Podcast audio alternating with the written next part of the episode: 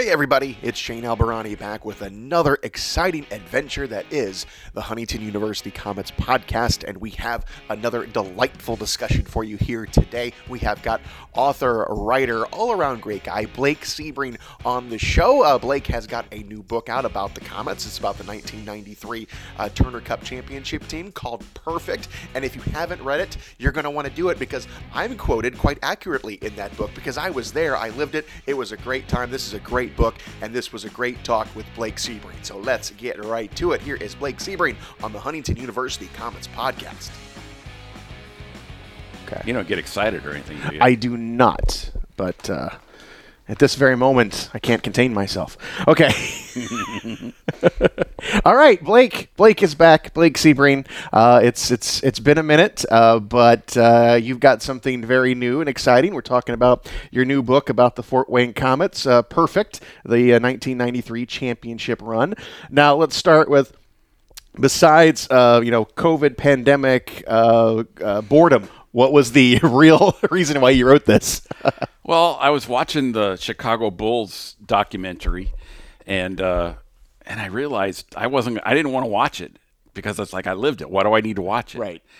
And then I realized that uh, half the people who are Komets fans now, at least half, weren't alive then, or were too young to remember Sure. that. You know, and and so that's what I I thought, oh crap. And then I thought, oh crap, why didn't I do this 10 years ago? You know, I mean, it's like, it just made perfect sense. It was, I literally smacked my forehead, you know, I was like, you dumb whatever. What were you thinking? Or why weren't you thinking? And, you know, Yeah. and it was kind of fun because I could write the first 100 pages almost from memory. Right. Right. And, and, Now, did you have to go back and look at any of your the articles that you wrote? I mean, Yeah, and I that- kept yeah. them all. Yeah. you know, I mean, that was one of the it was one of the highlights of my career. Is like Yeah. you know, I was so proud of of how I didn't sleep that whole month. I mean, I didn't sleep. I mean, I was always thinking ahead and and planning ahead. I mean, looking up if were there any other undefeated playoff teams. You know, always fighting for that last little nugget and you know the unique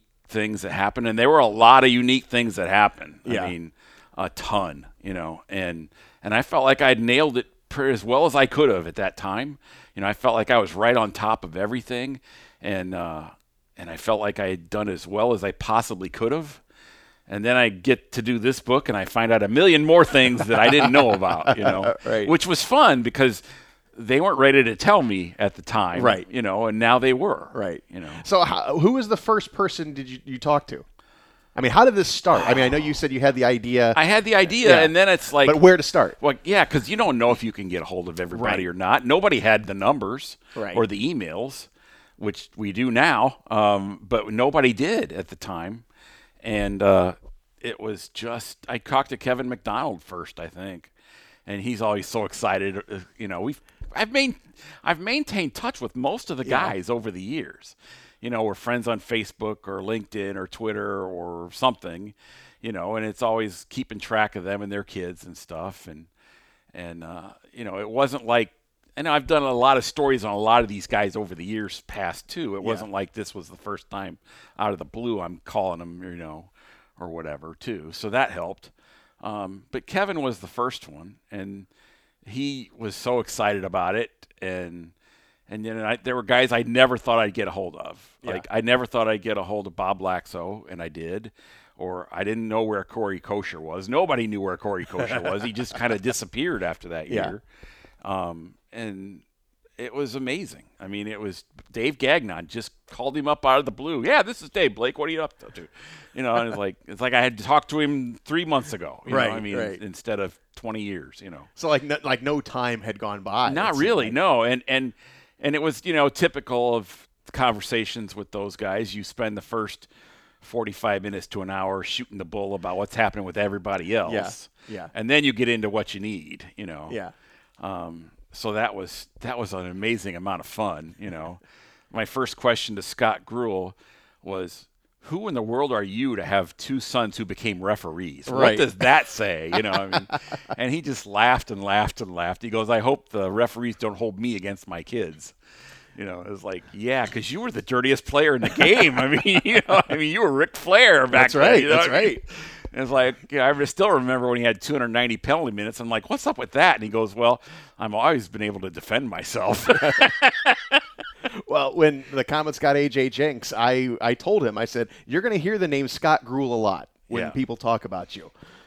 So I mean, uh, he, he's he's still still legendary. I Oh, mean, yeah, again, uh, yeah. we're talking an, another generation that doesn't really know what Scott Gruhl was all about, but but you certainly know who AJ Jenks is, and that was really, I mean, that, Yeah, it was yeah. pretty much the same situation. and it, and it, it reminded me of Chad Grills. You know, I mean, yeah, yeah. a lot of guys like that over the years. Um, Tracy Egeland. you know, I mean, there's Yeah. just so many. You know, um, but I remembered too is that this isn't like you can turn on ESPN and watch highlights of it Right. either. There aren't any highlights out there. Right. You know, I mean, this isn't like we're having retrospectives about this team. You know, over the years, we just there aren't. That's not a possibility, and so that kind of even more stoked my fire to to do it and do it right and have some fun with it. So your first person you talked to is Kevin McDonald. Did did he have any new information?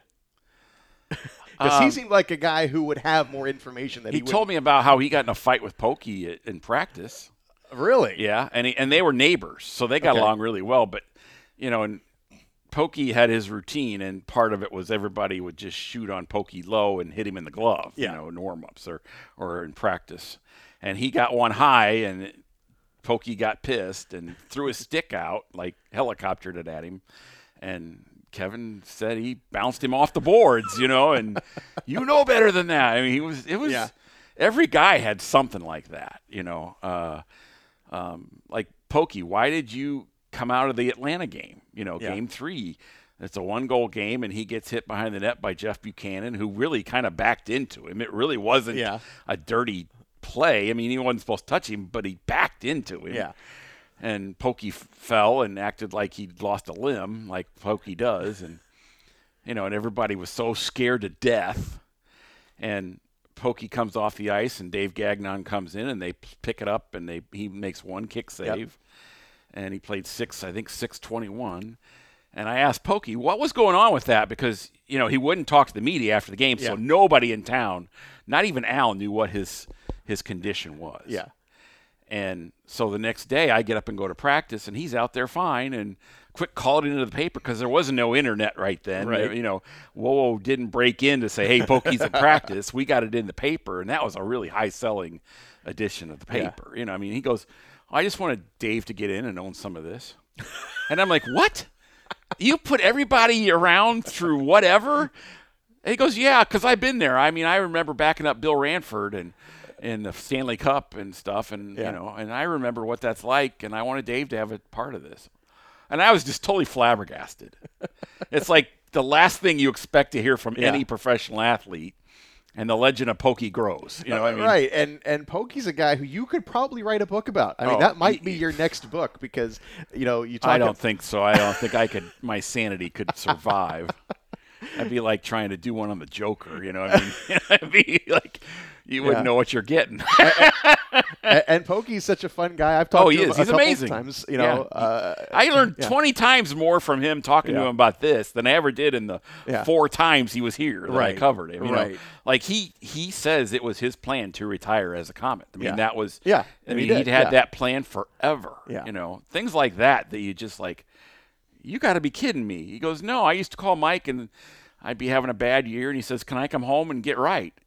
And he'd come home for the next year Yeah. and get right, and then he'd get another big contract and leave again. But he knew he'd come back. Yeah. You know, I mean, I mean, he and Mike still talk all Yeah, the time, and it's just like, And now we're talking, you know, 70th anniversary. You know, there's a lot of banners up in the in the Oh. rafters, and you can make your argument that Pokey should be up there. he makes the argument in the book. Oh, okay. He makes it in the book. I mean, he's like, you know, all power to those guys and respect and everything, but I didn't beat a double A team. right. And he's right. I mean, Yeah. if you look at it that way, Yeah. and if you think about it, he got them to the finals in his first year in like '86, That's true. Oh, that's which right. a lot of people forget. And that's right, right, and that's another. Uh, I mean, that's maybe my favorite Komet team was that '86 team. Yeah. and uh, people.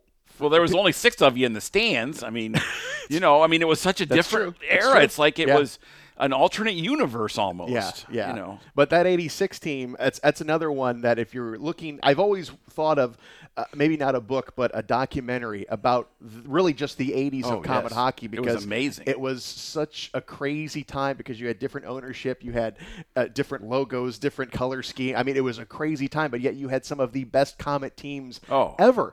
I And mean, guys they never who- won a championship. who hung around forever. Yeah. Baldy and Robbie and, and Riggsy and you know D Ray. I mean, you know, there's guys that were Jim Burton. I mean, they were guys who were all-time legendary names, and the crap they went through. Yeah. You know, running from practice to get to the bank so their check wouldn't bounce. You know, uh, you know, stuff like that is just incredible. The stuff they went through. Yeah, so we're we're spitballing Blake's next next book as well. So here, that's your Sure, That's sure. that's your uh, my little Sure. Yeah. go towards that. you never know. But Got to go- be able to sell them first. You know. I Well, mean, uh, okay, let's let's talk about Perfect here and uh, you know where. Okay, Amazon, you can get it there. Obviously, that's Yeah. where I got my copy. Now, Sure. where do you get them everywhere else? There's five places in town. There's this and that on North Anthony. There's uh, Hyde Brothers on Wells Street, which those two have always been great to me. Um, and then um, um, there's the Visit Fort Wayne, the History Center, and new a new one at Coney Island. At Coney Island, they have a gift shop now, and, and they're selling them there. so uh, no excuses. To, you can find this uh, and you can find all of other uh, Blake's books. And also. oh, also at Yeah. the game starting this week, we're go. going to have a ton of them Yeah. there. I mean, Yeah. a ton. So uh, obviously, that's another place you could look for them. So, in going back and researching and talking to everybody, was there any stories that kind of surprised you that you didn't know about? I mean, Well, uh, the Pokey one the with Pokey Dave one Gagnon was a good one. Right. You know, like I said, a lot of them I knew. It was so much fun to revisit them. Like uh, uh, Steve Wilson had to leave the next morning to go get married in Dayton. I mean, he got like an hour of sleep, and he got up and drove to Dayton to play golf with his groomsmen and everything. And somehow he got through the wedding, and he he doesn't really, you know, it was just pure adrenaline. You know. Yeah. And then his wife says at the end of the wedding, because they, you know, everybody had already been, all their hotel rooms are booked. You know, what would he have done if the Komets had lost Friday night instead of Oh, and had to play. Saturday? That's right, yeah. And you know, what would he have done? You know, and his wife was so cool about the whole thing. She's after the wedding and the reception and stuff, and he just, I think he slept for like 18 hours. and he gets up and she says, "You need to go back to Fort Wayne to continue celebrating Yeah. with your buddies." And you know their their honeymoon, I believe, was a timeshare somewhere that somebody had given them, and they could use it other times. But I mean, how cool is that? Yeah. the day she has always dreamed of, and she lets him go experience the time he's always dreamed of. Yeah. And well, how cool is that? You Yeah. know, he got back in time for the parade and stuff, and uh, you know, and the other one I remember is Joel Savage had to leave that night to go to Rochester in the AHL oh, finals. That's right. Yes, I remember that. Yeah. and you know, he had a chance to win two cups in a week, Yeah. and they ended up losing. Um, but he had that opportunity, and so he missed all the celebrations. Yeah. And that's why he says he wants to come back for a reunion. He's the Yeah. guy banging the drum the hardest for the reunion. Yeah. Because he wants to come back and see everybody and see all the stuff that he didn't get to see and do. Although he came back the next year. He signed with Anaheim and uh, Yeah. played really well, but they already had their numbers picked, you know, and, and so he ended up going to San Diego, except the Komets owned his IHL rights, and though they had to negotiate again with San Diego, and he ended up coming back here, and he could just never recapture that moment. Yeah. And I think he got hurt too. And then he ended up in Europe, and he ended up captaining Team USA, Yeah. which was really cool. I mean, he had an amazing career. It's it's really amazing these guys in their post Fort Wayne careers. I mean, a lot of them came back, but a lot of them didn't Yeah. You know, Joel and Steve Wilson had a 17 year pro career, you know. Yeah. Um, it was Bob Wilkie, you know, I mean, uh, it was pretty amazing how well these guys did afterwards and Yeah. how long they played. Kevin McDonald was another. He settled in. Uh, he was in Fresno, I think, and then he ended up being the general manager in Bakersfield. And how many of these guys stayed in the game? Yeah, a lot of them. Yeah. I mean, there was like I I don't remember the exact number. It's in the book, but like 14 or 15 of the guys on that team became captains or were Yeah. captains. You Yeah. know, I mean, the locker room was just incredible. Yeah. Now, let's. I don't want any spoilers, but you know, uh, for people listening to this, you know, don't really know the story of this Right. team. So going back to the very beginning, you know, this team, the year Oh. before. You know, we were crushed. We thought for sure that was going to be the year lost in the op- the opening Yeah. round against Kalamazoo in Game Seven, Which they And never should have lost. Right, and I can still see that last goal going in past Pokey. I, I, I, I can and, still see and, it. and Bruce Boudreau hitting Larry Dyck's stick twice, Yes. you know, and the knob, you know, Yeah. on shots. Yeah. So you were crushed. So so you're going back. You And got, they all and you got to remember they took that series for granted. Yeah. I mean, they all did. I mean, they they talked about that in the book. Really, this book is about the '90s of the Komets, as much as as it's just that year. But uh, it's a generational thing, and you know, it goes back to 1991, the rebirth season. Yeah. which is hilarious because everybody that's everybody's favorite season. But there was only 4,500 attendance every night Yeah. what people remember are the playoffs that year, which the Wednesday before the playoffs started, they were in, in Indianapolis and Whitey Stapleton and Colin got in a stick fight. And that's what really sparked Yeah. the attendance in both cities. Because the first game, I remember driving down there uh, on a Friday night, and, you know, uh, that was the, there were, you know, just wild games. I mean, I remember Sue Sims getting escorted out by the, the security staff down there, you know, and uh, you remember they used to have to rope off the fans. yeah, Remember that? yeah. I mean, and it wasn't that wide of a building, you know, I mean, uh, it was, I, I always imagined that that was what it was like going to Toledo. It's a sports arena. Yeah. Uh, yeah. It kind of was. I yeah. mean, you know, there was like a thousand fans driving back and forth to every game That's from right. both teams and stuff, and every game was a sellout. Well, I don't think it would have happened without that stick fight on that Wednesday before. you Yeah. know? and Colin coming out in the paper, we just hate those guys. I mean, that wasn't what he said exactly, but guys is how what fit in the paper. you know? yeah. Yeah. Um, and you know, and Al saying, "I don't have to say anything before these games; they just know." You know, yeah. I mean, and that was you know uh, uh, you know back to- when rivalries were Right, rivalries. exactly, and and people maybe forget because the rivalry now with Indy isn't quite as intense as it used to be. But you're right; Oh, those no. early '90 games between the the Komets and the Ice were just uh, they were all wars. You never knew what was going to happen, but you knew you'd see something you'd never seen before. right, right, You know, and and you look back now at the quality of players. Yeah. You know, I mean, you, that Indy team was absolutely loaded. Well, they had won the cup, I believe, the yeah, year the before. defending yeah. champions, and they were just stacked. And uh, all those guys who played in the NHL, Jimmy Waite, Dominik Hasek. Yeah. I mean, it was amazing. Yeah, And you know, and there was still the story that Mike Keenan said, if you guys don't win this game seven, you'll never play for the Blackhawks. He said this before overtime, supposedly.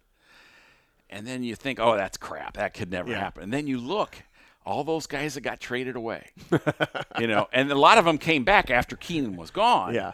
But they all got moved, you know, including Hasek. Yeah. And what was the the Blackhawks' biggest problem for decades was goaltending. yeah, They never replaced Tony Esposito, and here was the guy, and they Yeah. blew it. You know, yeah.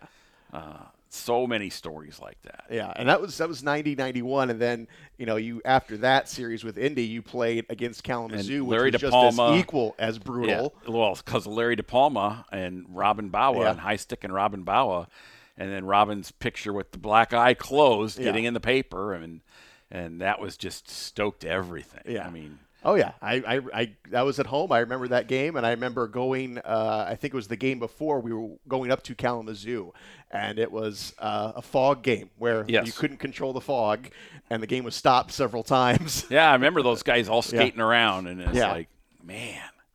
And uh, but they, you know, it was just. I mean, it became a blood feud all itself. I Yeah. mean, uh, and and and then Peoria. I mean, and And if you look at that Peoria team, that may Oh, have been. my You know, we talk about in the book. You're obviously talking about San Diego, which probably is the greatest minor league hockey team, but that Peoria team in 1991 is not far behind. Well, and I, I think you could make the case that the Peoria team was better. Right. They played better opposition. Yeah. I mean, I don't think there's any doubt of that. I mean, the IHL in 1991 was much stronger than 1990, 92, 93. But, you know, the biggest difference would probably be the goaltending. Right. You know, Rick Knickle was out of his mind that year. Yeah. And then he got called up, and, you know, you still replace him with Clint Malarchuk and Peter Ing. You know, they're not exactly chop liver. Yeah. But they're not Pat Jablonski and Yeah. Guy Hebert either. Yeah. You know, I mean, um, and neither one of those two really did that much in the show. Now, granted, those other guys were on the way down, but Yeah. still, and that defense was an NHL defense in San Diego, and that was not the case in Peoria. Right. But they just outscored everybody. Right. Um, but So I mean that so that was the launch of the rebirth of common Right. hockey. Those those two seasons, then finally in '93. and then they had to eat it all summer Right. of '92. Right.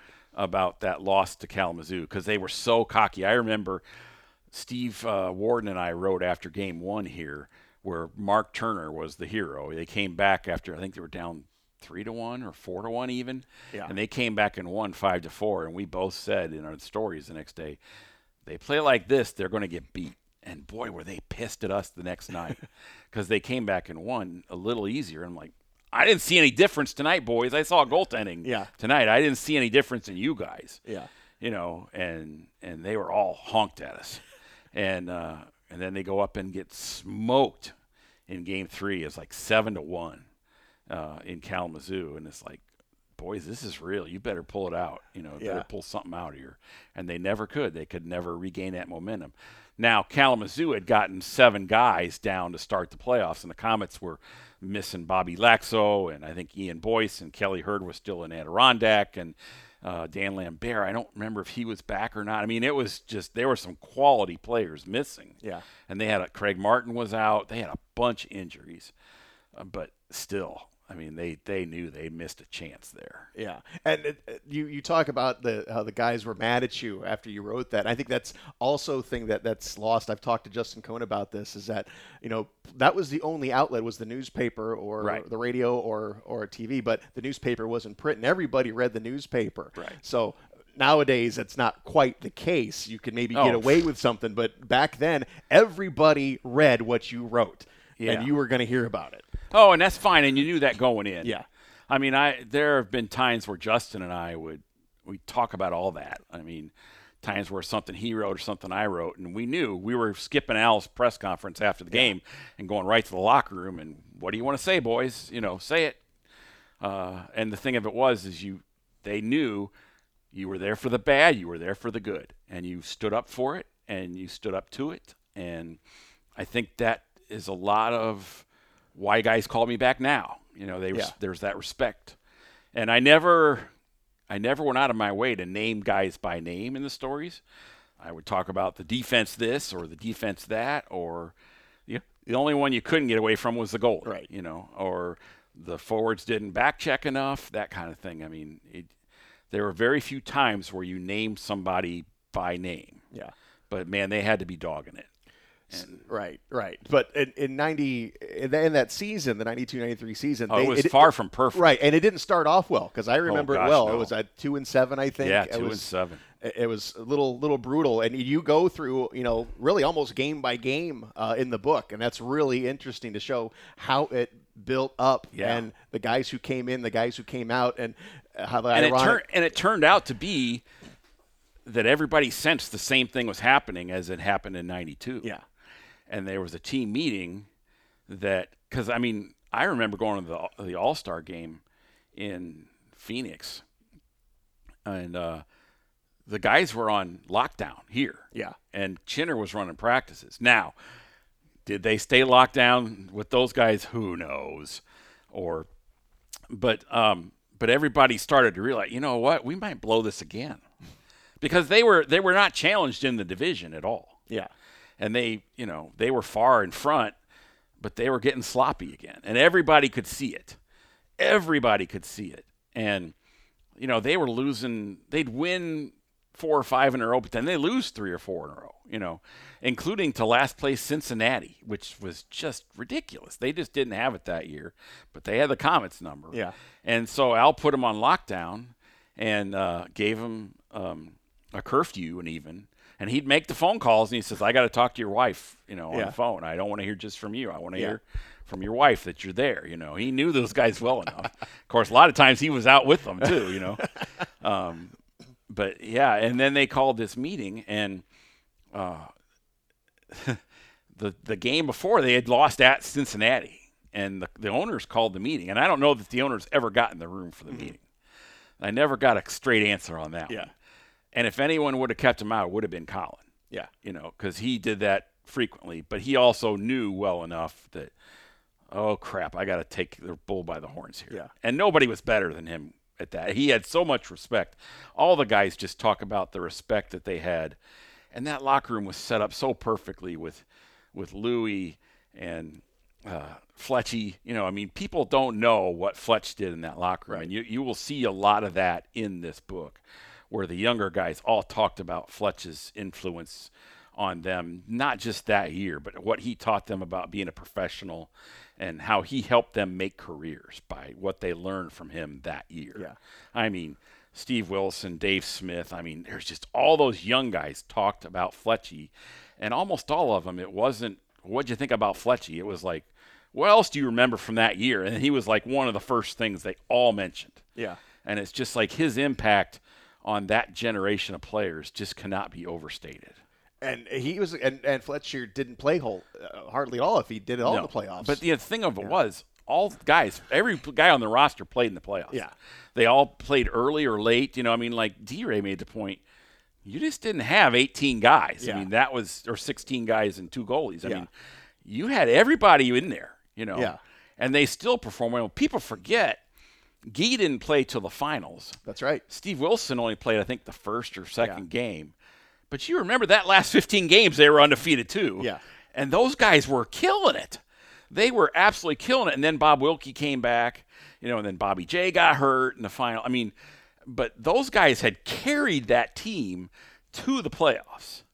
Um, and they were like, Gee was like, I remember he was like, I think he was like plus 12 the last 15 games. I Yeah. mean, it was insane. You know, any other team, he'd have been starting. And uh, Steve Wilson was the same thing. And yet, neither one of them, they were the backup guys. Yeah. Understandably so, considering. And you forget Dan Ratucci wasn't there either. Yeah. And he had been there most of the year. I mean, it's like that defense was unreal. Yeah. And and it's nice you also you you put the, you know the, the season long stats in there and you look at some of those numbers it's like wow you know, Yeah. what what a Considering they weren't consistent at Right. all the whole stinking year Right. until the very end. Yeah, and and again, I didn't realize, you know, in, in reading the book, and I'm showing you, I actually have a bookmark, so I have I'm, actually I'm telling started. you, yeah, I didn't know you could read that much. I, my I've read as much as my attention span will allow. Dang it, that's just the perfect thing an author wants to hear. Thank you very much. But again, I lived it. I was there. Yeah, I know, So, I know, you know, I know. Uh, so, but But what it- have you heard that you didn't know? I, uh, well, I mean, obviously, I was just a fan, so I didn't know really anything. You know, and, and to let you, the listeners know, Shane is in the book.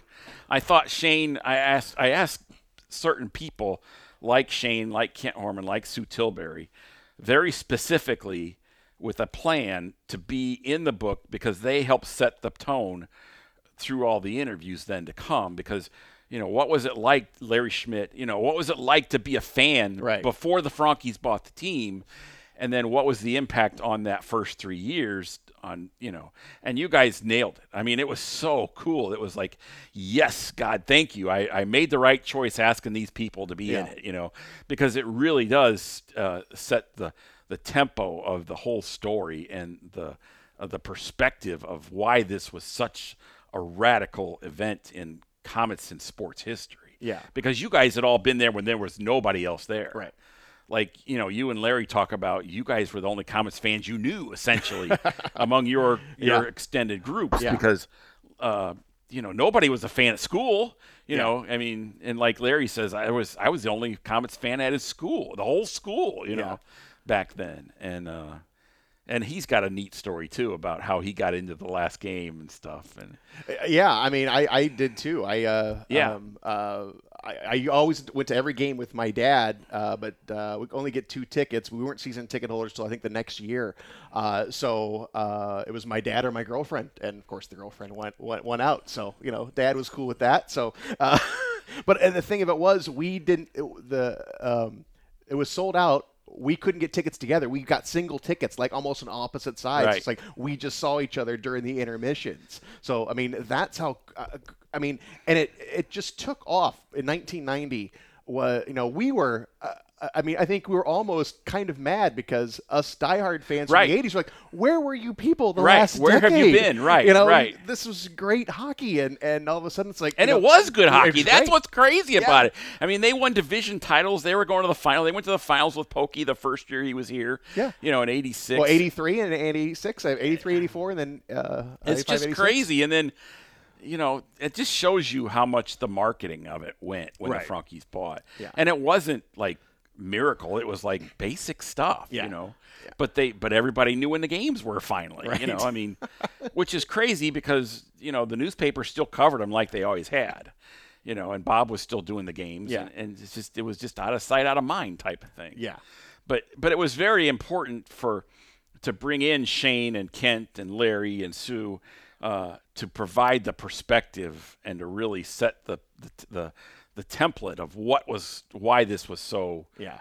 historical for from a Fort Wayne perspective and and I, I I thought it was really important when you talked about what it was like to wait in line to buy tickets. Yeah, and that's something I had never experienced. you Right. know. And nobody had. And Right. that was part of the deal. I mean, you couldn't buy them online. You know, you couldn't you couldn't call and buy tickets. Yeah. You had to be there. Yeah. And how people were wrapped around the arena, you know, and and it was there were no cell phones then. I mean, people were they had to talk to each other, you know? I Yeah. mean, and people were playing cards like Oh, you yeah. said and Yeah. and it was just it was an event just to wait in line for tickets yeah, yeah. and you didn't know if you were going to get them Right, or not. right. And I mean, it was just nobody could remember ever that happening. I mean, not for a concert, not for anything. Yeah. And it happened every game for hockey. Yeah. It was just so bizarre. I mean, Yeah. it, that became part of the story in itself, and that was really fun to use you guys to capture, recapture that those moments too. Yeah, I mean, it was the greatest thing ever. But for us who had been there, it was it was kind of a bummer because it's like. Uh, it was just like our small little clique, our little group, and then all of a sudden everybody is here. Yeah, you know, yeah. And you, yeah, you, you, I mean, you want them all those times you wanted people to come Yeah. in and see, and then when they do, it's like, oh, wait a minute, you're taking my spot. you Right, know? Right. it was just, it was just so different. I still remember reading the stories that Bud would write in the paper, especially on Mondays, wrapping up the weekend. And it would be at the top of the sports page every Monday, and at the bottom, attendance was 21 22. You know, I mean, Yeah. it was like, you know how the Pistons felt in the 50s when they ended up leaving because it was the same attendance numbers. Yeah. You know, and, and that's why Fort Wayne lost the NBA, and you, you always wondered, oh, were we going to lose? Yeah. Are we, were we going to lose hockey? You know? And Yeah. It's just, the whole thing is a miracle. I mean, it really is. I mean, you literally could not come up with a script for all the things that happened and to make it work. Yeah. And you could, I mean, again, more book ideas. Oh, I'm going to keep you busy writing this stuff. Um, but again, again, with the 80s and those great teams and the attendance, and then the Frankes take over. And it, w- there was a brief time there. I mean, it's something I'll have to actually talk Like a I couple to- weeks. Right. I'll have to actually talk to Michael. It may even a month or so where there was no hockey in Fort Wayne. Right. The, the team had moved to Albany that summer of 1990. So there was no team. It was gone. And then the Frankes resurrected. They bought the Flint franchise and moved it to Fort Wayne. And I remember this so well when this happened. We had a family meeting. We sat down at the dinner table and we discussed the possibility of not having hockey anymore. I mean, it's like, what were we going to do as a family? Yeah. I mean, that's how big it was.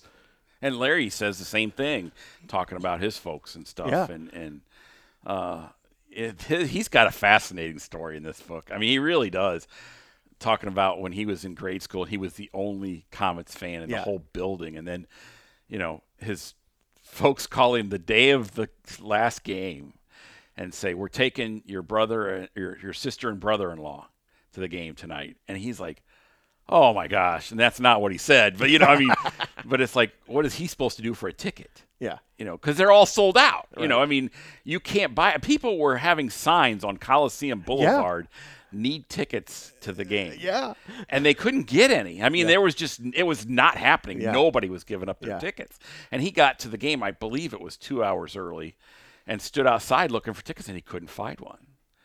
And he finally, I, and I don't want to spoil it, Right. He- but he did get in, and it's the way he got in is amazing. Yeah. and it's a totally Larry Schmidt story. I mean, only Larry could pull this off, you know, and it works. But I mean, there are stories like that throughout the book. Yeah. I mean, Kent and the 33 Jinx, you know, and how he didn't, he, people threatened him if they lost that game, you know. and he brought two bottles of champagne that night, which. Yeah. Kiss of death, you Oh, dummy! You yeah. know, and and hit him in the Komets office, and he's thinking, "Oh crap! If they lose this game, I'm just going to crack these over my head." You know, I mean, everybody's got a story like that in this. I mean, it's like, and and they were probably the last interviews I did after all the players because I needed, I just felt like there needed to be some connection. Yeah. And you guys all just nailed it. You hit it. You just hit it. You hit the crossbar, dead on perfect. Ting. You know, I mean, it was just amazing, and uh, just it was just those set the scene so well. Yeah. they were so much fun. I mean, there were times where I'd get off the phone late at night with you or Larry or whoever or one of the players, and I'd be so excited I just couldn't sleep because I had learned things new. Yeah. It was like when I did on to the show, which talks about all the guys in the Komets' relationship with the NHL. And you know, when I talked to Scotty Bowman at 10:30 or 11 o'clock on a Saturday night, I was just so pumped up. I wasn't gonna sleep that night. You know, I mean, or when Kevin uh, Weeksy finally called me back, and you know, I mean, it's like there was just certain ones when I tracked down Alton White. You know, I mean, it's Yeah. like there was no way I was going to sleep. I was just so excited that it's like, my gosh, how could this ever be any better? You know, and and it was just those were it was just so many stories like that. You know, it's almost like if you put the two books together. Yeah. You've got the Komets Encyclopedia. Yeah. I guess you throw in Tales of the Komets and Legends of the Komets, and I guess Bob's book too. Then there's the co- there's the encyclopedia right yeah. there. You yeah. know what I mean, I mean, and, that, and it's ama- how many comic books have you written? those five, Okay, you got five books on a minor league hockey team. right? Is insane. I And mean, they and they all stand alone too. Right, I mean, right. and then they're all like, gosh, why didn't you think of that sooner? You know, Yeah. I mean, uh, you know, I mean, why didn't we? Well, I know why we didn't do Bob's book sooner, but uh, you know, um, it just, you know, why wasn't there a Komets record book before Right. that? You know, I was like, duh. You know, I mean, these kind of things. I was just really blessed to be in the right spot at the right time. I guess. Yeah, and you can. I mean, you're obviously you're not a beat. You're not writing the beat anymore, but you still have this this wealth of stories still that you could write, and you you're proving it with this one, and you could keep on going. Yeah, but they got to sell. I right. mean, I- Well, I mean well, that's sure, the thing. sure. I mean, um, like Legends of the Komets, I lost money. Um, um, onto the show, I probably lost money in the big Yeah. picture because you got to you got to pay somebody to edit it. You got to do the Right. book covers. You got to do. Uh, you have to buy the books from Amazon that you sell locally, that kind of thing. Yeah. it's a gamble. It's always a gamble, and you're always like, "Oh boy, do I buy another hundred bucks, hundred books for seven hundred fifty dollars, or do I just wait?" You know, I Yeah. mean, see, because if you if you're stuck with them, you're stuck with them, Right, right, and that's hard. That because that's not cheap. You know, right. And uh, also, I mean, it's also an issue of marketing because I mean, obviously that takes money to do. Um, but these books, if you're a hockey fan, you don't have to be a Komet fan. Right. I mean, uh, this the, the book perfect. I mean, this could be about any team, and you could pick it up and read Right. it and and And enjoy it. and enjoy it. Yeah, yeah. I mean, aside from One of my favorite lines in the whole book was asking Steve Fletcher why so many guys stayed here. yeah. And when they retired. And he goes, and it's like it, the obvious. The the reason is obvious because they all married local girls. Yeah. And he says, "Yeah, it was in the fine print of the contract. None of us read." I said it was. He said it was written in blood. You know, and they all did. They all married Yeah. local girls. You know, Yeah. I mean, and it was just it's so funny. You know, I mean, they all have such great senses of humor about the whole thing. Now, do they stay in touch? No, they don't, which is weird. Yeah. Because, like I said, the first hour of every conversation was catching up on who's Yeah. doing what, you know. Yeah. And how many kids do they have, or, or I can't believe they're still together. Nobody gave them a chance to stay together, you know. I mean, or things like that. I mean, it was Yeah. just, it was just so much fun talking to them. And the more, you know, the more I deeper I got into it, the more I talked to everybody and stuff. And, Yeah. And uh, I had they they all wanted the the email addresses and phone numbers and stuff. So when the book was done, I sent out a group email of you know the book is done and this is where you can get it. I'm sorry I can't afford to buy you all individual Yeah. copies. And they were like, no, no, no, that's fine. And, and then they started their own email chain Uh-huh. where they were japping at each other and teasing Yeah. and everything. And oh my gosh, you know, I mean, it's just like they were, they uh, really, Kevin was the one who really helped get all the guys sending in pictures of themselves holding the book. That's how that started. And, um, and that's been the best marketing thing of all Yeah. because um, you know they were so happy with it. I, I have had the most amazing compliments from some of the guys. Al wrote me the nicest note, um, talking about how it really recaptured how what he felt about that season and and really reminded him of some things. And guys telling me that that they haven't actually gotten to read it yet because their kids grabbed it right away. their kids who weren't born then Yeah. Or their parents who weren't here read Yeah. it, you know, instead of them reading. Like Peter Hankinson hasn't gotten his picture in with him holding the book because his mom is still reading the book. Yeah. And, you know, I mean, there's all kinds of stories like that and about what it meant to their families to be able to read the book. Scotty Gruhl sent me a note about that, you know, and Yeah. too. And, and I never thought about that, you Yeah. know, but what a blessing that has been Yeah. to get to hear back from these guys about that. That was an unintended consequence that you just I never thought of that, but it makes total sense because their kids weren't alive then. Yeah. and you know, in some ways, I'm sure it's brought them closer together with their fathers. You know, they have a better understanding of, of what it was like and such. And Well, I, I like that, that you- that you bring that up because when uh, the Komets won the Cup uh, this summer, uh, I was on the ice doing interviews like Bob always did, and the first person I grabbed was AJ Jenks, the captain, and uh, you know he just had a son. And my question was, what are you going to tell your Yeah. son about this team? And those are always the most fun stories, Yeah. anyway. The stuff that anybody sitting in the stands can relate to more than just the nuts and bolts of hockey. Yeah. The stories that, you know, I always used to tell the guys, I want stories your grandma wants to read. Yeah, Because if I can touch grandma's heart, I can get anybody, you know. Yeah. And, you know, there were so many millions of stories like that over the years and that just, you know, just, uh, you know, just amazing, you know.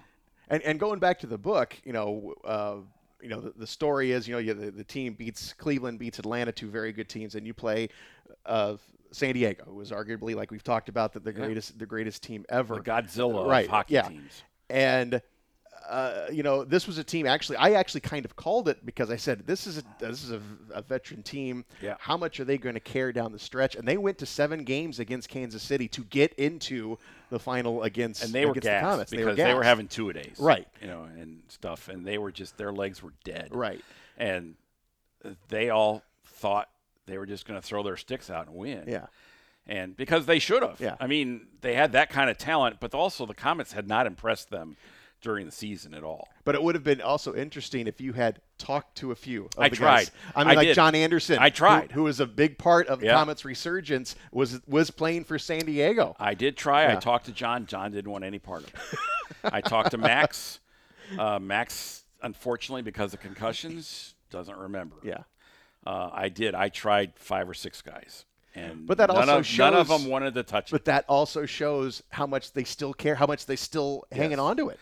Dale DeGray uh, was coaching in Buffalo, and Dave Smith from the Komets that year was coaching at Canisius, and and Buffalo Sabres is what I'm talking about. So Dave Smith invited Dale DeGray to come speak to his team, and Dale brought some tape from that year, and Dave talks about in the book in the book about how Dale DeGray points out all the dirty plays that Dave Smith made. And how they never got called. I mean, and Dave is just over in the corner dying, you know. I mean, Yeah. because none, you know, once you get to a certain point, Yeah. none of your players ever remember that you actually played the game, Yeah. or did anything in the game, Yeah. you know. And and uh, and so big big laugh at Dave's expense. Well, Dave's like, I still got the ring, you know. Yeah. I mean, it's just like, and I remember one of my favorite stories, and this is how much I was into all this back then. Uh, I heard a story about how when the IHL All Star game was in Cincinnati, and Dave was coaching at Miami of Ohio. I think he was an assistant coach. No, he was at Ohio, might have Ohio or Ohio Yeah. State. I can't remember. He played at Ohio State, so the the the, the Turner Cup was in the hotel lobby, and he crawled over the the ropes to turn the cup so he could point out his name on the Turner Cup to all his players. Yeah. I mean, how cool is that? You Yeah. know, I mean, uh, but there's a lot of little stories like that in there, Yeah. and, and what it, you know, we finally we finally have the definitive story of what happened to the cup that it fell apart. Well, you see, and th- that's where I was going. I was saying you could write a book again on the adventures of championship cups. Yeah, mean, and I could, yeah. I know, and then, but it's just, you know, I felt like I did all that. You know, Right. that's in Tales of the Komets. Yeah. You know, um, but Dave Smith or uh, Bob Wilkie doesn't remember much of the first five days after winning because he was so hammered. like these guys didn't go home. Well, and I love in the book that you put the celebration that everyone went to Pierre's, like they right. just right. win. Yeah. And then they came back and they went and played golf. They showered in the locker room, which was still covered in beer for like a week. Yeah. And then they went out and played golf. Or then they'd come back and shower again, and then they'd take it to O'Sullivan's, or they'd, Yeah. you know, I mean, it went all over town. And the cup officially or unofficially got lost, Yeah. you know, right before the parade, and nobody knew where it was. And it- showed up in the nick of time somehow. and there's a story behind that, but I haven't been able to quite figure out a way to publish what that story is. So we're going to leave that one alone. But Well, I actually have a story about the Kelly Cup. Uh, I had a day with the cup because I basically stole it. Sure. Uh, we were at uh, the mayor's office. Uh, uh, Anthony Petruzzelli was kind of the keeper of it because everyone had pretty much been out of town. This is a week after, so it was just Petey who had the cup. He was leaving the next day. We were at the mayor's office, and he just kind of left the cup. And I said, "I'm taking it." and I picked it up and I walked out. you didn't tell anybody? And then, well, I mentioned it to Petey like uh, before. no, no, I don't mean, I mean in management. Oh no, I just took it. Oh, my god, I just took it, and uh, so I got a, a Well, it's not like you can do anything with it. You can't sell it. right. So yeah, so it's like if I don't take this now, I'm not going to get it. So I, so I picked it up and I walked out with it, and I got home and I had a, a, a frantic text message from Petey saying. You have the cup, right? Yeah, yeah, exactly. like you're yeah. the one who walked off with it. I'm like, yes, I have it. and, it- and it always gets destroyed. Right. You know, the first time the Komets won it in '63, they left it outside the Coliseum in like three pieces. Yeah. And then they remembered to go back and get it the next morning, and it was still there. You know, I mean, there's all kinds of stories that way. Yeah. You know, uh, which I've all, which I've written about. You know. Yeah. And a lot, some of those are in, they're in onto the show actually. yeah. Um, and there's there's ones in there about the things that former Komets have done with the Stanley Cup too. Right. Um, in onto the show. Um, but yeah, there's always these stories behind the stories that that you know the the statute of limitations is Yeah. expired. You can tell them now. Yeah. You know, I mean, Well, and and uh, you know, celebrating 70 years here, uh, one of the research things that I did this summer was getting the uh, going back and seeing everyone who wore a Komet jersey who has passed away, so I could get the, the date and we could do a, a bit of a memorial. Um, so just doing that research and uncovering some of these these stories, you know, guys who played five, six, seven games here. Oh, my gosh, and- yeah. But you but you do the research, you know, to get. well, that you know, was in um, Yeah. uh, Legends of the Komets. Yeah. Where are they now? Yeah, yeah. Yeah. It's and it, it you get addicted to that stuff. Yeah, I yeah. mean, it, it takes forever, and then you find a guy by looking at another for another guy. Right. You know, I mean, it's just it's insane.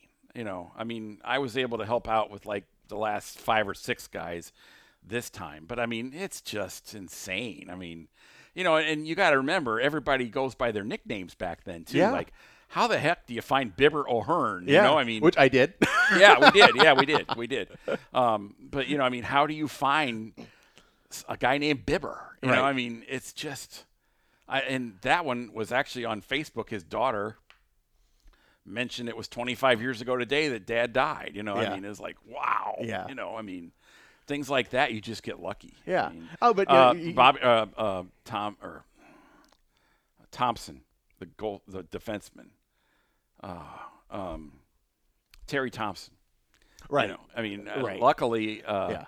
I talked to Robbie Irons, and he mentioned uh, Terry's wife's name, and I found her, and then I found where he had. Then I found his his uh, obituary because it wasn't under Terry, it was under something Right. else, and it mentioned his uh, the love of his life and former wife. You know, Yeah. that's how I found it. Yeah. Um, but you know, you just sometimes you just keep digging until you find it, and you just get Yeah. lucky. And what's uh, what I found was was really really fun is that in researching going back to the first team in 1952 Oh, yeah. 53 and you want to assume that they're all gone but the very first two guys on the roster Eddie Long and George Drysdale very Right. much still with us Oh, you- yeah. you can't make any assumption like Right, that and uh, Len Wharton was the one next to them. Yeah. Um, there was another guy too who was recent, but he wasn't. He was he was like there for two games or Yes. something. And yes and and the thing is, Eddie Eddie knew. You know, I mean, he knows Yeah. still all this stuff. He's still Mr. Memory. It's unbelievable. Yeah. So I mean, so that stuff is is fascinating, and you could keep digging and digging and find whatever you know stories just for for days. Yeah. You know. Um, yeah, and there's yeah, and you know the sad part is George is his memory's not there as much anymore, and um, you know Eddie sometimes you got to give him a day or two, and he comes up with it, but Yeah. you know it used to be right off the top of his Yeah. head, no problem. Um, the fact that he's got anything left is incredible. Um, you know, and a lot of these guys, their families can help too. Yeah, You know, I mean, yeah. But I mean, we are so blessed.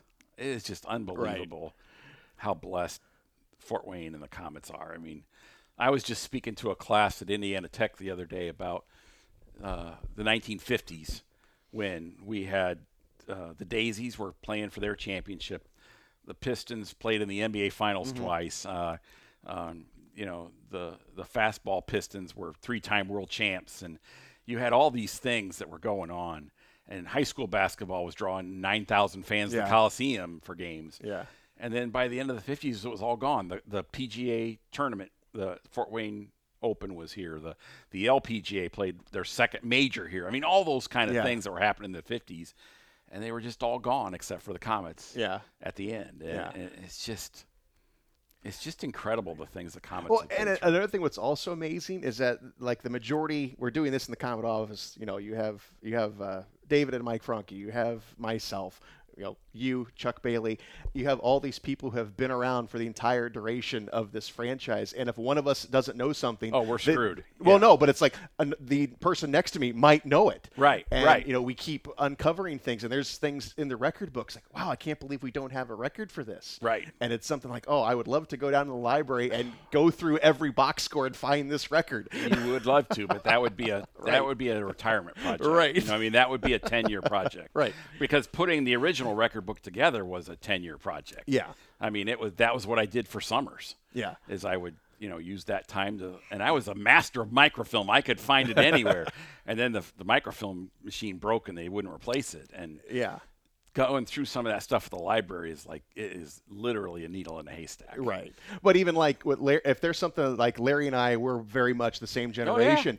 And if uh, I have something, if I have a question, I'm like, I'm going to Larry. Larry, do you Right. remember this? And we both we do and then you the can time. go to Don Detter too, Right. or you know Ted Yeah. Rolfe. I mean Yeah. Ed Rose, guys like that who'd been around forever, or Yeah. the Zimmermans, or Yeah. you know, I mean, it's so much fun to collaborate on all that stuff. And that's and that's another thing. I mean, there's obviously franchises who are. I mean, you have you have Hershey. You That's have- it. and that's it. But you also have you know you have like Indianapolis that has a rich and and Right, Toledo and Springfield. yes. they just have different iterations. Just hasn't been the same team. But Right. Um, but each team is different. We've had the same team, and we've all been around. and I remember too. We used to have the discussion when they left the IHL.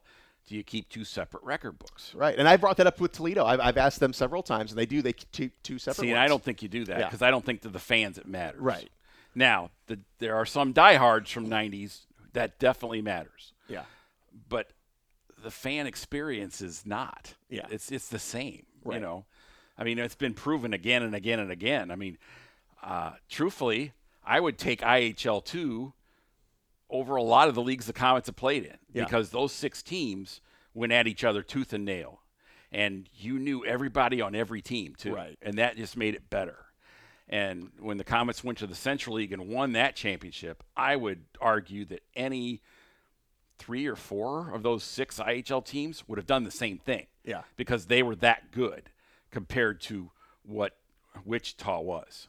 You know, now Missouri was another factor. Yeah. That was an epic series. That was an all-time series. But that finals, that was not very good.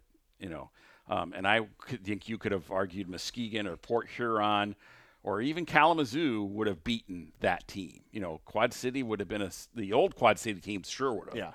But I mean, that was how good that level of hockey was, partly because you played each other all the time and you knew everything the other guy was doing. You had to play better. And you think you think about this too, Shane. This was everybody played a different style. Sure. Now everybody plays the same style. Sure. It's Yeah. not nearly as much fun strategically Yeah. as it was then. You know. Yeah. I mean, you knew Kalamazoo or Port Huron was going to come in and ice the and kill the puck. They were going to put you to sleep, and you had to provide your own energy and Yeah. your own speed to get around that. You know, I mean. Yeah. And you know, you knew uh, who was the little center, Tyler, for Kalamazoo. Uh, you know, they had those guys. You know that, and and Nick Bootlin. I mean, you knew what you Yeah. were getting from Nick Bootlin every night. You know, Tyler Willis. Tyler Willis. Oh my gosh. You know, I mean, Chad Grills and Flint Yeah. and those guys. I mean, heck, Leo when he played against the Komets. I mean, you knew those guys. You knew what their favorite moves were better than the players on the ice. Sometimes it's like I used to wonder, how in the heck can you not have a scouting report on the referees? Yeah. We did it sitting in the stands. We knew what the guy was going to Yeah. Or or shootouts. How could you not have a book in your head to go to on what a guy's favorite move was? Yeah. that was neglectful if it didn't happen. you know, I mean, because you knew what it was. Yeah. You know, and that was part of the fun is not just beating that team, but Yeah. beating those guys. Yeah. You know, I mean, that was Yeah. that's why it was so much fun, and the playoffs were just spectacular.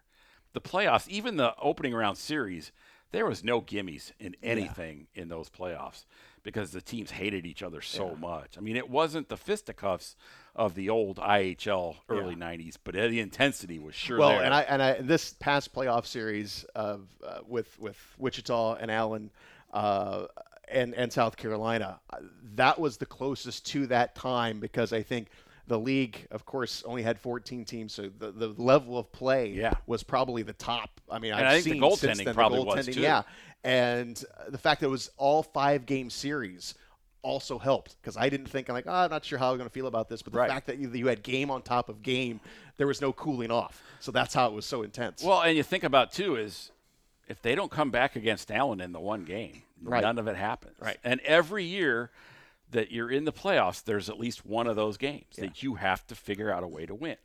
I mean, and that that's what people will remember out of this last playoff thing. I think if that had been at home, we'd still be talking about Right. it. you know, and people I used to always tick me off so much about the second IHL is people from the opposing cities would say, "Well, they got the home ice." It's the road games that make it. Yeah. I mean, you can still remember that last title when they won in Flint that night when Flint had the full house and they were just that was as raucous as any Yeah. arena I'd ever been to. Yeah. You know, I mean, they were just so fired up. And, you know, you remember that game in, in Missouri where they were down Oh, three to one. Yeah. and had to win three two. You know, I mean uh, I mean Nick and and Charlie Effinger just going at it. I still remember going up to Charlie after the game. He goes, "Man, I can see the fire in their eyes. I just love this. When's the next game?" I mean, he was so fired up, and I and I knew when he said that, I knew, oh, he'll be a Komet someday. Yeah. I just, without a doubt, I had no doubt in my mind that Mike or Dave would read that. I want that guy. Yeah. You know, I mean, or Al would read it. I want that guy. You know. Yeah. And he, sure enough, you know, I mean, Tyler Butler was the same thing. You know, I mean, Yeah. guys, you just knew that that, that guy's going to be a Komet. you Yeah. know, I mean, well, and, and uh, going back to that game you mentioned in Allen, uh, game number two of, of the semifinals, the Komets came back. they're down one to nothing in the series. Right, they're down. They're down three one in the, in the third period with 12 and a half left. They come back and win it. And Dylan Ferguson was pulled uh, going into that third period. And after that game, Dylan Ferguson was so fired up. He was like, I, I want this game. Let's go do it right now. Let's go play Right, game three right. right. now. I mean, he was even Right. though he was not upset that he was pulled or anything like that. He was just like, I want to redeem myself. Let's get going. Oh, and you know, everybody forgets uh, how good Nick Boucher was on the road. Yeah. I mean, he was just unbelievable. I don't think there'll ever be another Komets goalie who was as good on the road as Nick. I mean, and he was the same guy he was at home, except he was just better on the road. He was unbelievable. Uh, where how many big games where they're down three to one in a series, he just beat them. He just would Yeah. beat the other team, and you know, like they had so much confidence in Nick, they just go play. They weren't stressed out or nothing, and that you know you knew Colin would make a play, you knew Leo would make a play, you knew PC would block a shot even you know i mean i remember in the locker room those guys getting all over pc for blocking a shot and Yeah. stuff you know you just knew it would happen and you knew nick would get him through you know uh, you know big game boucher you know i mean you just do it you know there's so Yeah. many times where i'm not sure nick gets his i don't know if you could give a guy like nick enough credit Right. you know for what he did i mean he never had a pokey run Yeah. but by gosh, he got him there. Yeah. You know, I mean, I still remember him walking to the rink when they're down three to one in Missouri, and and Missouri's having their outdoor uh, carnival, and they're doing um, the parking lot food and everything, and they're just having a high old time. And Nick walks right through it, and I stopped and offered him a ride, and he goes, "No, I'm getting my head going," and he was like two miles away yet. Yeah. you know, and and. I'm like, oh crap, they are gonna be in trouble, Yeah. you know, because he was like, no, I'm fine, thanks, you know, and it was like you could tell. I mean, Yeah. and he did that and when he would walk five miles if it Yeah. was necessary, you know, and the guys all knew it, and they like stayed away from him, and and but my gosh, was he money? Yeah. I mean, he was money, uh, you know, and for a guy who, you know, another one of those guys who showed up here on his last stop home, Yeah. you know, and made a made a made a home here. Yeah. You know, I mean, so many guys like that. Yeah. It's just that's the blessing of of being where we're at. You know, I mean, and it's not guys who showed much or as much elsewhere. They just showed Yeah. up here. Dusty Virag, you know, I mean, Yeah. guys who who became legends. You know, I mean, like Ian says in the book, I didn't know where Fort Wayne was. Right. and uh, now he's never left. Yeah, You know? I mean, there's yeah. so many guys like Yeah, that. that Yeah, there's so many stories. Now, do you ha- do you ha- have a favorite of the five you've written? Is there one that? Uh, maybe Tales of the Komets because that was the first Yeah. one, and I had to learn how to do it. Right.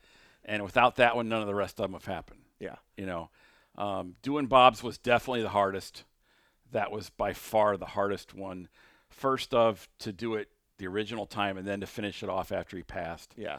That was hard. And even though I got help from you and Karen and and uh, you know the Morelands, and and it still was hard. Um, but getting Bob to actually sit his butt down so I could tie him down to the chair to answer the questions Right. was that was really hard. That was very very difficult because everything was the seat of his pants and he'd tell me the same story 4 months later and it's like Bob I'm not repeating it. I'm not doing you know the same work again that we did 4 months ago. Right. And he'd slam his fist on the table and say, "But it's better now."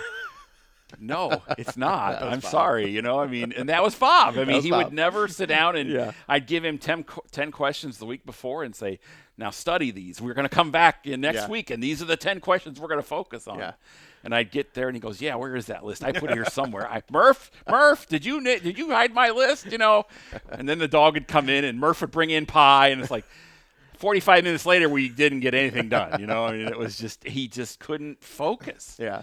he uh, I, I would I, I don't know if it was a technical ADHD, but he just had Yeah. he couldn't sit was just his energy. Yeah, Yeah. he couldn't Yeah. sit still. Yeah. And he was so excited to tell the stories once you got into Yeah. it. But by gosh, Yeah. getting him into it, Yeah. you know, you literally had to lock the door and and be in front of the door so he couldn't get out, you know, I mean, to get him to do it. Now with this book, you were able to talk to pretty much everybody. Yeah, everybody but two. But two, and that's actually quite impressive. But and uh, I had I had ways to get to them, and they declined. I mean. I, I talked to uh, Sylvain Couturier helped me try to track down uh, Jean-Marc Richard, and they are in the book, Right. But Yeah. I don't get to talk to them. yeah, Um, Jean-Marc had his number retired last year by his junior team. When you look at his junior numbers, and it's like, what took you so long? and then, um, but I, he declined. He just Really? he declined, and because I had two or three people reach out to him, and Yeah. each time he declined, and he wouldn't call back. And Igor Chibirev was coaching in Ukraine, and his son. This is my research, folks, and this is how crazy it gets. His son, who was a baby at the time, Yeah. here, um, was a tennis star at Northern or Michigan Tech or Northern Michigan, one of the two. And I reached out to the school, and they helped me track down him on LinkedIn.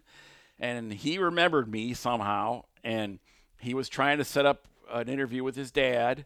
And he was even going to do it because he didn't know how good his dad's English Yeah. was anymore. And he said, Yeah, he's going to do it, and never did it. And I kept waiting and waiting. And finally, I said, I got to publish the book. We got to Yeah. get it out before the season starts, you know. and he just never. He got. He was in the finals. His team was in the finals, and they were up three to one or three to nothing, and they lost the next game, and he got fired. And Wow. then they won the next game to win the title, but he wasn't there, and that's all I know. You know, that's all his son knows. You know, and uh, I mean, but other than that, but I do have a spot in the book for them. Yeah. I mean, I wasn't going to ignore him. Yeah. You know, I mean, Igor was the leading scorer Oh, in the playoffs. You Yeah, know? yeah. And Jean-Marc was the whole key to the Yeah. to the Diamond Power. Oh yeah, play. and and again, if, you know, you had he was in San Diego, and you have the tie of the Right. big trade that that brought And- him and back. It was interesting because neither he or Hankinson really had a whole lot of, and I've talked to Jean-Marc about that before. Neither one of them had a whole lot of input on why that happened. Yeah, And, you know, the story I was told at the time and wrote about 10 years later was that the Komets had uh, felt there was tampering with, with uh, San Diego and Jean-Marc because the New York Rangers signed Jean-Marc and then they assigned him to San Diego. And the Komets felt like that was tampering. And they kept at it and kept at it until the league ruled that that was indeed the case. So Jean-Marc had to come back to Fort Wayne. Well, to try to, it was obviously very destructive, or it could have been really a bad problem for the league. So they finagled this trade. Well, then they didn't send anybody back for two months, and then they sent Max Middendorf back, and you're like, how does that work? You know, I mean, but yet those guys showed up in time to play against San Diego in the last regular season game against San Yeah. Diego, and you know, it- just didn't the, make sense. the workings of minor league hockey. Yes, I- yes, like the Mike Keenan. You know, we're gonna send. We're not. None of you guys will ever play for the Blackhawks thing. You Yeah. know, I mean, you don't think it's possible. Then you look at it and you well, that that kind of makes sense. You know, I mean, Yeah. there's things like that, and now nobody remembers. Right. But yet, I wrote about it two or three times over the years, and nobody Yeah. ever said anything. You Yeah. know, so uh, it, I called that in the book. It's like one of the things behind the locker room door. You know. yeah, yeah. So Well, with that, let's close the locker room door, my man. this is awesome. It was a good time, and again, uh, you know what? We can't just as a fan, you know, we can't thank you enough because you write these things, and and again, it's all on you. I mean, financially and in your time and all that stuff, but it is a record and it's something that no minor league team has and i mean so you're you're you're the fort wayne treasure blake Oh, so thank there you I go appreciate that. Um, like I said, it was really cool to get the notes back from the players about what it meant to their families Yeah. and stuff. And, and I was like, I never even dreamed, you know. And how do you top that? You know, Yeah. I mean, and the cool part is too. A lot of the fans are responding about that's exactly like I remember it. Yeah. You know, and you know, it's just because there's no video of Yeah. all those games. You know, there's not even Bob. You know, Yeah. uh, but tapes of Bob out there of those games. I'd love to listen to that Atlanta game too again. Yeah. the, the one down there that wasn't on an Atlanta radio station or TV, and that was still the best game I ever saw the Komets play. Yeah. I mean, I and you were telling me you were that was the game you were at the Wizards yes that night. yes i was on the radio. I mean, Yeah. I'd still I'd love to see Yeah. that one again. yeah That was just, I mean, guys laying on the ice after. I'm not, they're not making an exaggeration. I mean, both teams laying on the ice because they were so tired yeah after that game. I mean, it was just that you knew that that was what told them they could do this. Yeah. you know. Well, read the book, get the book, buy the book, and uh, yeah, relive relive that history. If you were there, if you weren't, you can learn all about the- just a terrific story, the 92 93 Komets. All right, buddy. Thanks a lot. Perfect is the title of the book, and I think perfect is a good way to describe that conversation with Blake Sebring. Yes, I want to thank that guy for coming on in and doing another episode. This was his second episode, so if you haven't heard the first one, go back and listen to the first one. But this one was all about that book, and uh, Blake has got a lot of other books about the Komets. Get those. It is a great uh, gift for the holidays. Also, the Bob Chase book is available audio style, and you can get that at bobchasebook.com. It is voiced by none other than yours truly. So, on all these great holiday ideas, make sure you get some books. Uh, uh, also, get them autographed by Blake because he's at the games all the time, and uh, so it's a great gift. It's a great book. It's a great read. Again, I want to thank him uh, for uh, showing up, and I want to thank you for listening to this episode of the Huntington University Komets Podcast.